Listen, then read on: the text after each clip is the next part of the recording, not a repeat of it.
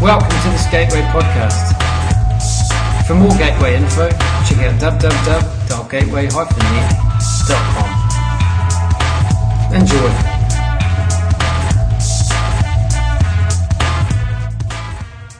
I want to take my life in my own hands. I love danger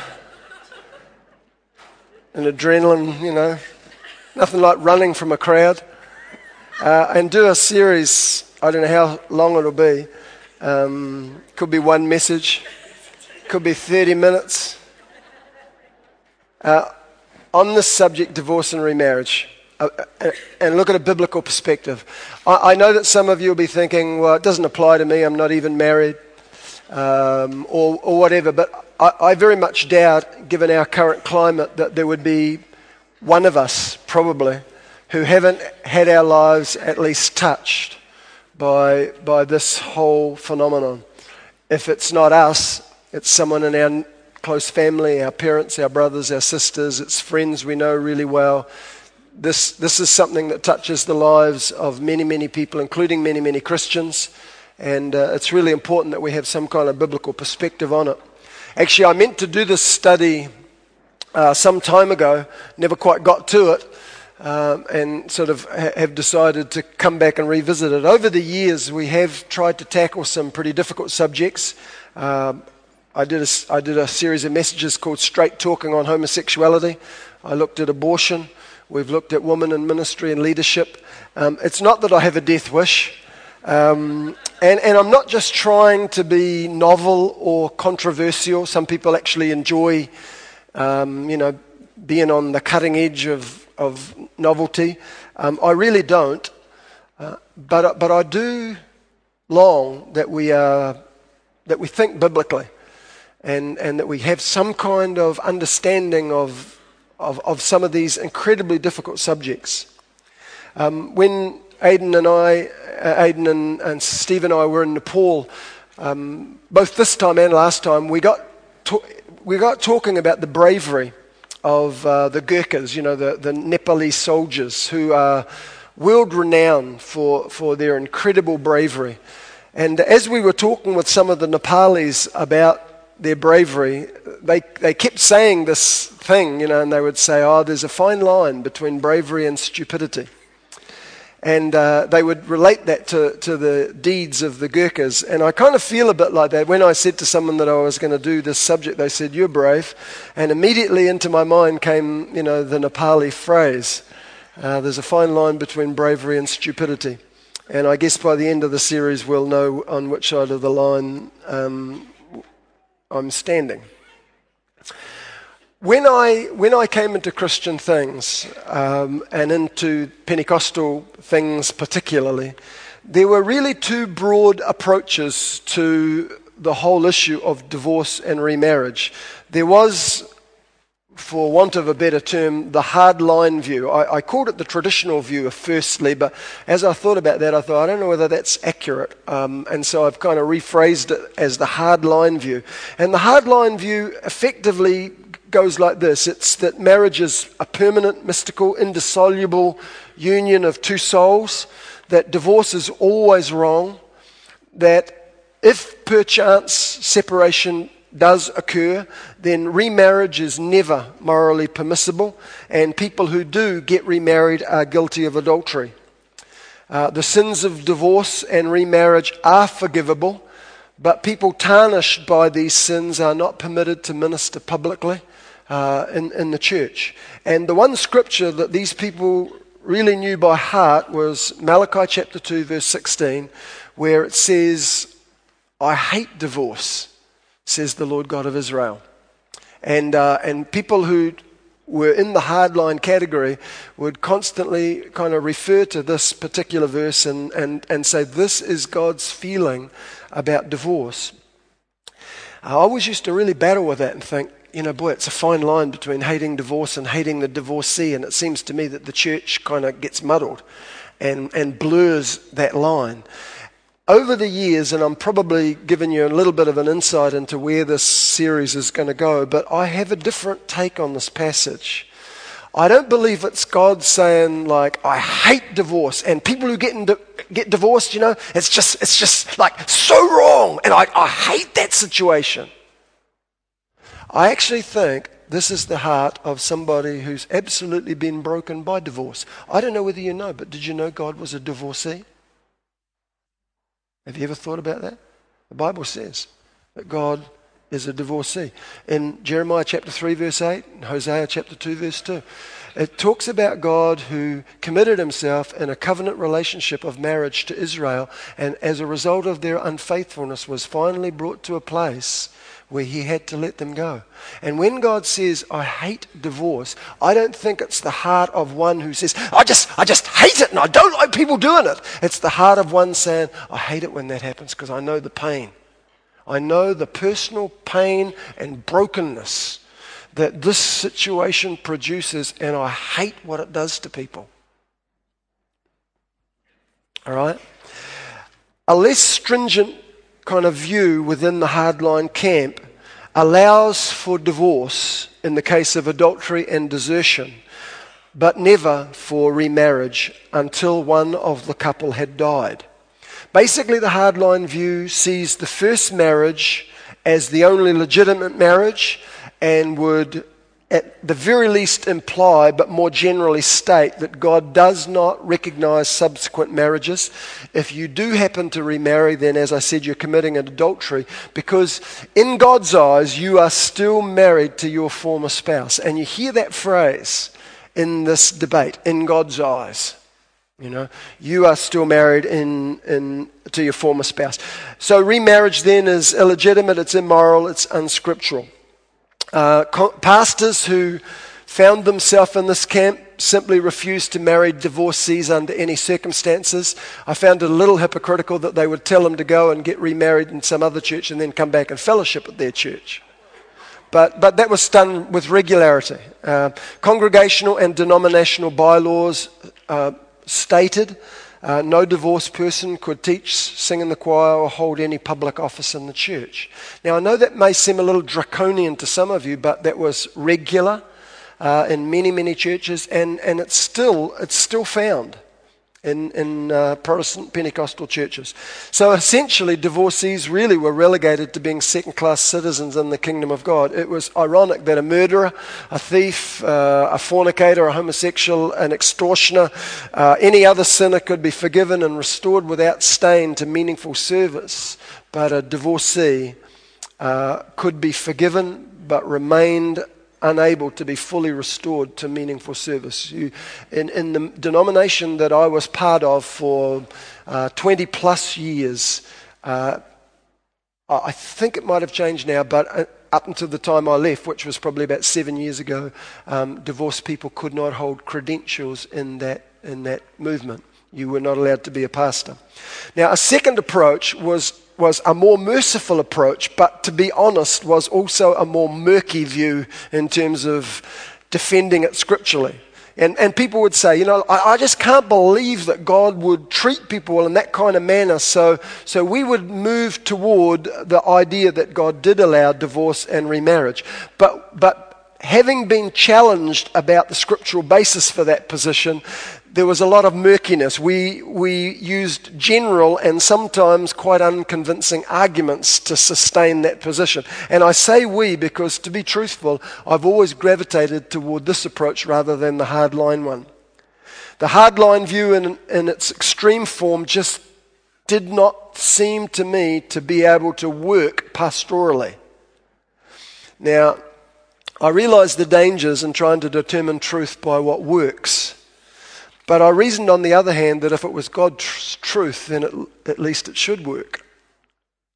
Um, my conviction was that God is good, and he was just, and he was kind, and he was merciful, and he was gracious, but when it came to applying the hardline view to people, uh, to divorcees, it seemed anything but that.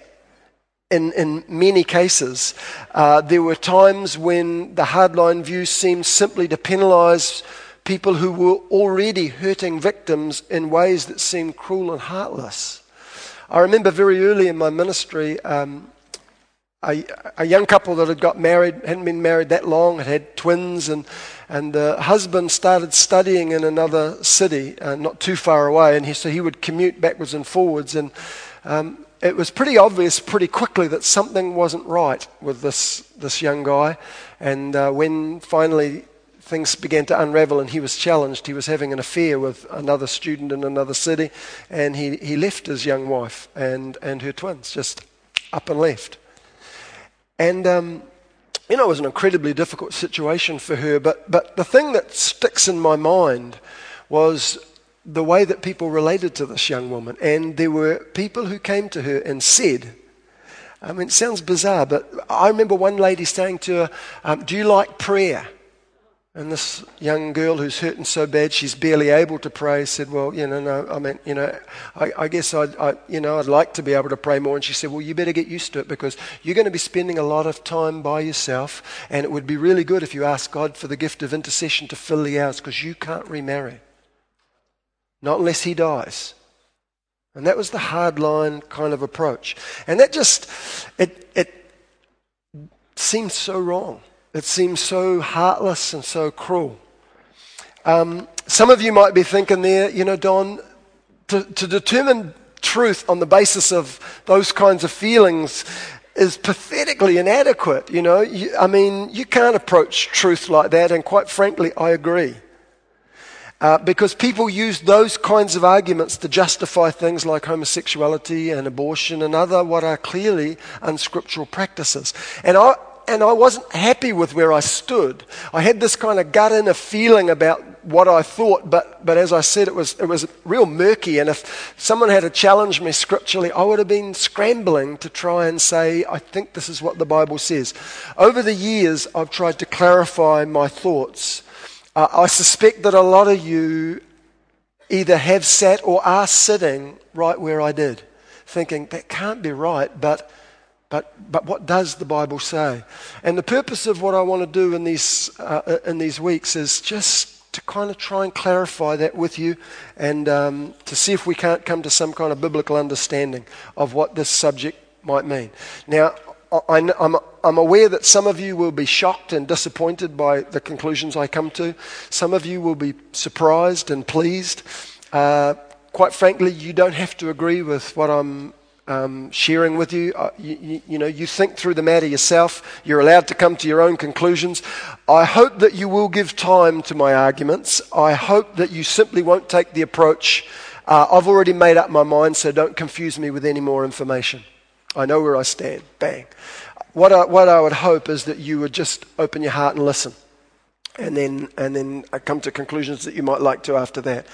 I'm I'm also aware as I begin this series that I am stepping into a world of controversy, theologically, personally, domestically. I'm stepping into a world of pain and brokenness when I deal with this subject. I, I, I promise you I'll, to the best of my ability, I will tread carefully, but I suspect the chances of treading on somebody's toes, uh, the risk is pretty high. And I'm asking your forgiveness in advance. I'm asking that you'd be kind in your comments to me as I seek to be kind in my comments to you and in dealing with this subject. All right? Intro over. Uh, just one other comment before I launch in. Uh, I want to give an acknowledgement to the work of David Instone-Brewer. Uh, I've read widely for this subject, um, as is my habit, and, and I've read some really good stuff and some stuff that I wouldn't want to recommend, but David Instone-Brewer's material is absolutely outstanding. He is a Baptist pastor. I think he's a research fellow at Tyndale House in Cambridge, England. And for any who would like to perhaps go further than I do, um, I would highly recommend his material. I want to start today, uh, in the time that we have, and I'm hoping it won't be long, but I want to look back in history. I mean, it doesn't take a prophet to see that in contemporary society the state of marriage is an institution that isn't particularly healthy, but we would be quite wrong to assume that it is totally a modern phenomenon. And the ancient world as well had its problems when it came to this issue of marriage and divorce. Actually, the ancient world was governed by a code that was known as the Hammurabi Code. Hammurabi was a king uh, that reigned in Babylon eighteen hundred years before Christ. And the code that he introduced marked the beginning of impartial justice uh, across a wide area. Up until that time, it had been incredibly local and very, very arbitrary. Hammurabi Code was really a step forward, and uh, it kind of unified justice across wide, wide areas. Uh, it solved many social problems that existed in the ancient world. As many as it solved, however, it, it left a lot of really difficult problems unsolved. And one of the issues that the Hammurabi Code really didn't solve was the issue of women who had been divorced by their husbands. In the ancient world, a husband could leave his wife without any money or property.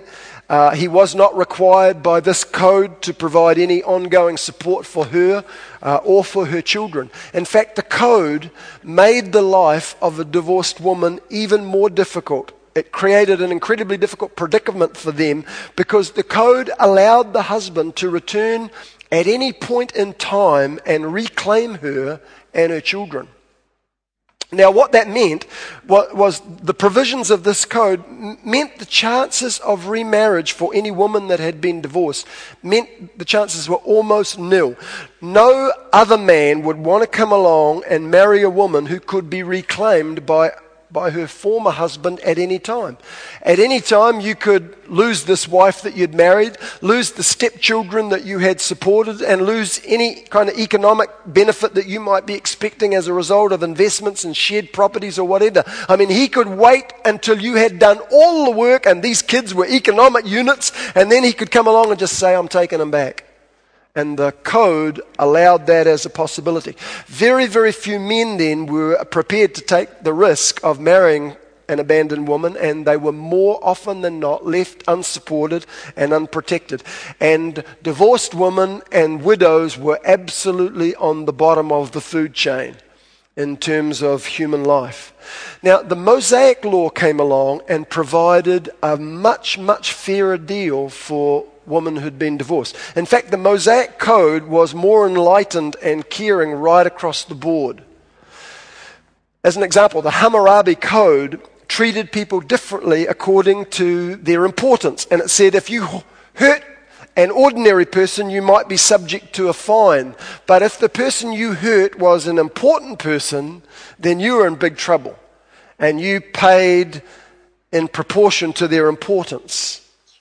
The law of Moses, by contrast, considered all to be equal. Poor, rich, powerful, um, no matter where you felt in the, in the spectrum, all were equal. There was no distinction made between ordinary and important, and it was an eye for an eye and a tooth for a tooth across the board.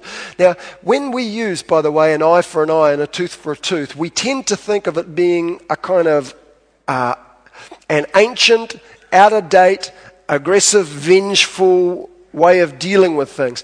But when an eye for an eye and a tooth for a tooth was introduced, it was a limitation put on unrestrained re- revenge, not an encouragement of it. See, what happened was people would get hurt, so they would get their friends and go back and hurt more. And then, you know, Newton's cradle would start revenge and, and counter-revenge. And this law said, no, no, that's not the way it functions. You, unrestrained revenge is not a possibility. So it wasn't ancient and, and out of date. It was actually a wonderful thing that provided a limitation on revenge.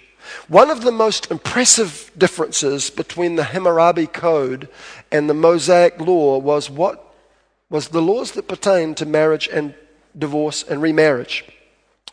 As we've seen in most countries in the ancient Near East, it was very, very difficult for an abandoned woman to be able to get remarried.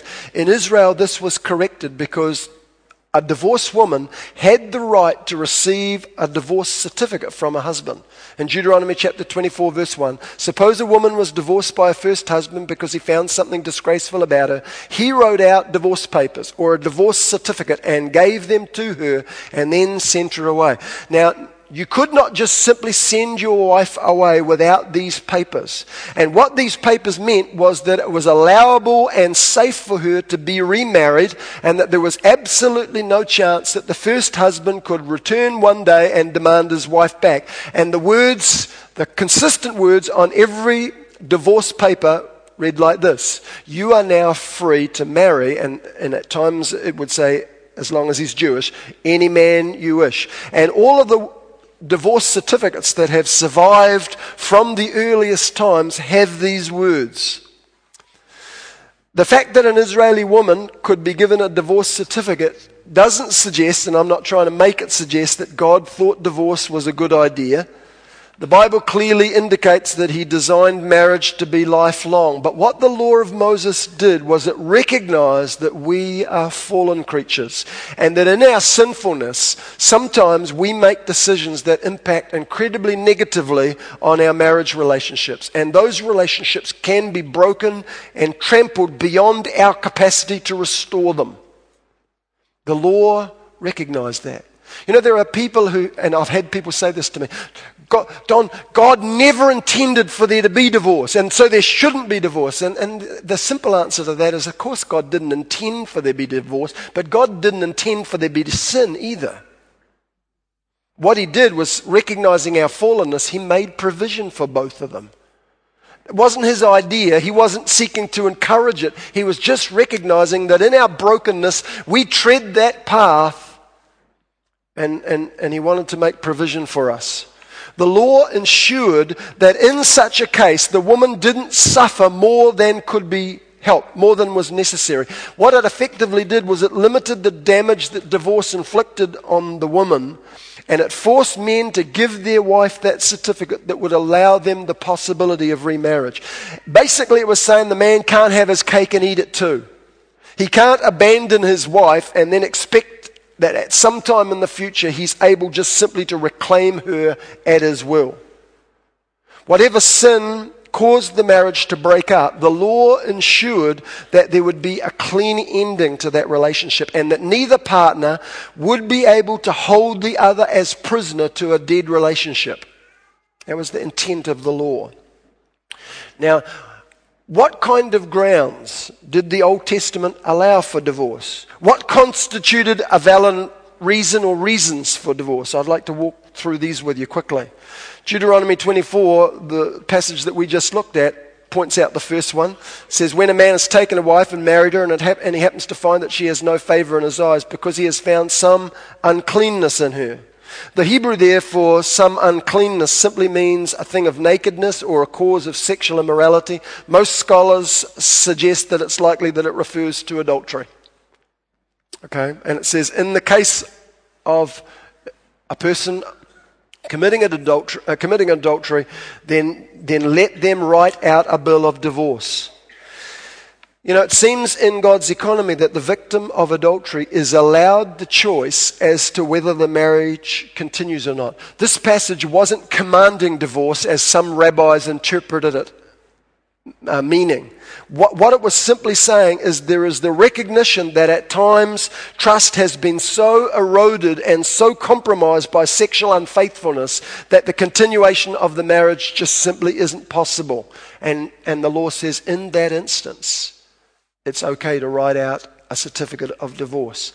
Now, it may surprise you to know this, but it wasn't the only grounds for divorce in the Old Testament. I want to show you another passage. This is what, this is in Exodus twenty-one, ten to eleven. It says, uh, I'll explain the context in a minute, but it says, if he marries another woman, she retains all her full rights to meals, clothing, and marital relations. If he fails to do any of these things, she must be given her freedom without cost.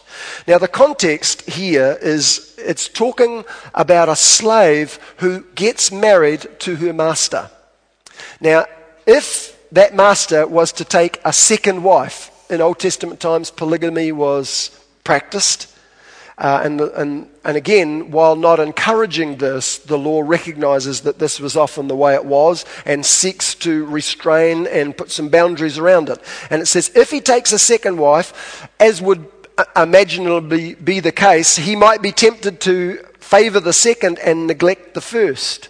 This law ensures that he cannot withhold from his first wife three essentials of marriage, and if he did, she was free to divorce him, and the three are these. They seem strange, but rights to meals, rights to clothing, and rights to conjugal love, marital relations. Now, at first glance, you might be tempted to dismiss this passage as completely irrelevant. You know, I mean, it's just an ancient passage considering divorce and remarriage in that era. It doesn't have any relationship to the twenty-first century because, number one, we don't practice polygamy. We don't take a second wife in addition to and concurrent with a first. And, and we don't marry slaves, although there are some marriages that would seem to qualify on that point. But before you dismiss it as irrelevant, just note that this is case law, not statute law, which basically means the principles are more important than the details.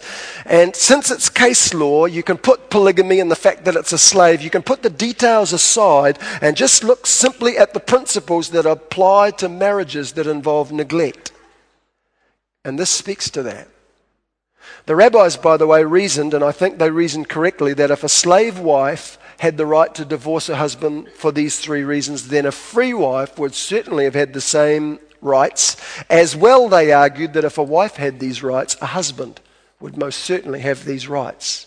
So these four things then were regarded as grounds for divorce in Old Testament times. Sexual unfaithfulness, the failure to provide food, the failure to provide clothing, and the neglect of conjugal affection and love. It's really interesting that these four items provided the basis for the marriage vows that were exchanged between Jewish couples. They promised to feed, to clothe, to exchange conjugal love, and to be faithful to each other. Actually, the man promised to provide the food and clothing. The woman promised to cook the food and sew the cloth, and they both promised to share conjugal love and be faithful to one another. Let me kind of summarize that in modern day terms. What that can be summed up as is they promised material support, physical affection, and sexual faithfulness. And uh, it's interesting to note, if you think back to your own marriage vows, that essentially we make exactly those promises. And it's not by coincidence. In Ephesians chapter five twenty-nine, talks about a man who nourishes and cherishes his wife. To nourish is to feed, to cherish, to warm and clothe. And, and our modern day vows basically are a commitment to do those kinds of things. We promise to care for materially, to give our affection to. We promise sexual faithfulness, fidelity. And we say words like, if you use the old uh, you know, marriage vows, with my body I thee worship. We promise conjugal affection and love.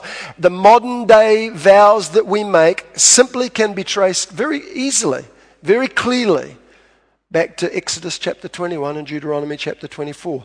When these vows in an Old Testament setting were consist- consistently broken with a dimension of hard-heartedness, then there was grounds for divorce.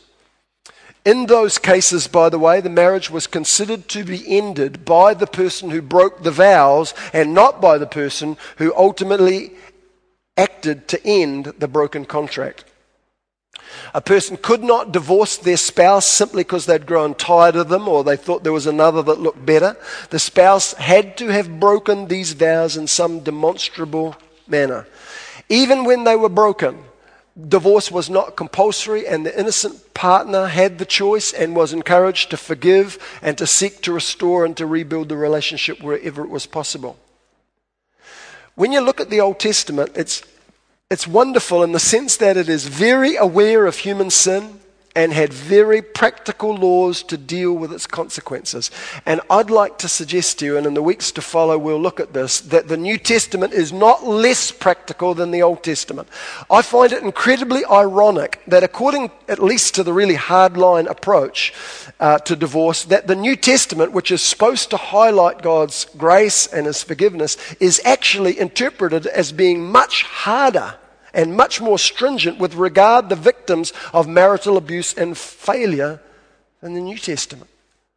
The hardline interpreters assume that Jesus introduced a much newer and much more stringent and stricter policy with regard to divorce that overturned the Old Testament principle that the victim had the right and the possibility to bring to an end their suffering when there was consistent refusal to acknowledge the marriage vows. It's important to note that Jesus regarded the Old Testament, by the way, as God's word, and he regarded every letter as important. Look at Matthew. Don't suppose that I came to do away with the law and the prophets. I did not come to do away with them, but to give them their full meaning. Heaven and earth may disappear, I promise, but I promise you that not even a period or a comma will ever disappear from the law. Everything written in it must happen. Jesus fulfilled the ceremonial parts of the law, all the offerings and sacrifices and all that stuff. That came to an end in terms of the work that he did on the cross, and that was fulfilled there. But in terms of the moral law, the Bible clearly indicates that God wants us to live that out in the power of the Holy Spirit. Jesus never disregarded or broke the Old Testament law. He, what he did do was flout the traditions that the Pharisees had added to the law, but he affirmed Old Testament moral law and he widened its application. For example, in Matthew chapter twenty-five, he affirmed the law against murder, but then he spoke about the source from which murder arises, and he talked about anger. All right. He didn't, he didn't put the law aside. He simply affirmed it and widened its application. He did the same in Matthew five twenty-seven to verse thirty, where he affirmed the law against adultery, but then he highlighted the inner lust that led to that situation. So he affirms the law and he widens its application. You don't find Jesus criticizing what the Old Testament has said, though what he does do is frequently challenge and criticize the way people interpret it. What I'm heading to this morning is kind of setting the scene, and, and I want to just ask these two questions. Did Jesus disagree with the Mosaic Law on the subject of divorce? Did he intend to change it and make it more stringent?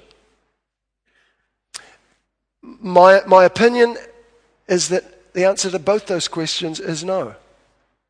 That he didn't disagree with what had already been written in the law, and he did not intend to change it and make it more stringent. Now, I'm aware that this immediately puts me on a crash course, on a collision course with the hardline view of divorce that assumes, even if it doesn't state, it assumes that Jesus intended to repudiate, to reject Moses' law as invalid on this subject. In my opinion, there's absolutely no scriptural precedence to suggest that Jesus intended to change the law of Moses on any point, including the law of divorce. On the contrary, I think he assumed the inspiration of the Old Testament. Now, I know that this is not a great place to put a comma, and I'd love to go on and, and, and take you into what Jesus says, because there are some statements where it seems that Jesus just straight out forbids divorce. And, and next Sunday morning, I want to, God willing, address those. But I'm kind of trying to set a scene and just say, you know, the Old Testament is regarded as kind of harsh, legalistic, uh, and the New Testament is, is grace and kindness. And, and yet on this instance, we've swapped them around, because the Old Testament is definitely gracious. It limited the damage that divorce inflicted upon people. It didn't suggest that divorce was a good idea, but it recognized that it took place in the context of human sinfulness and, and our fallenness, and it sought to limit and put boundaries around that so that people would not be damaged beyond repair. And, and my deep conviction is that the New Testament isn't any less practical, and that Jesus cares about divorcees. And he cares about the possibility of there being restoration for them. And when the Bible says, I hate divorce, says the Lord God of Israel, it's not as I said, because he's taken this kind of puritanical stand of, of I really, it really messes with my head that these people do what I've told them not to. And I just, I hate it. On the contrary, it's the broken heart of someone who's been through a situation that has rent them so deeply that they look on someone going through a similar circumstance and say, you know what? I hate it when that happens. I just, I just, it just tears me up. I hate it. And there's a, a world of difference between those two approaches to that one particular verse. And for me, and and um, I guess I'm trying to make kind of refocus your thing. For me, that says everything about the God that I see the New Testament talking about. It seems to me that that's what Jesus is more like. But anyway, we do need to interact and, and work with some of the things that Jesus said. We'll do that next week, okay? Once again, thanks for listening to this Gateway Podcast. For sermon notes and more information, check out w w w dot gateway podcast dot com. w w w dot gateway hyphen me dot com.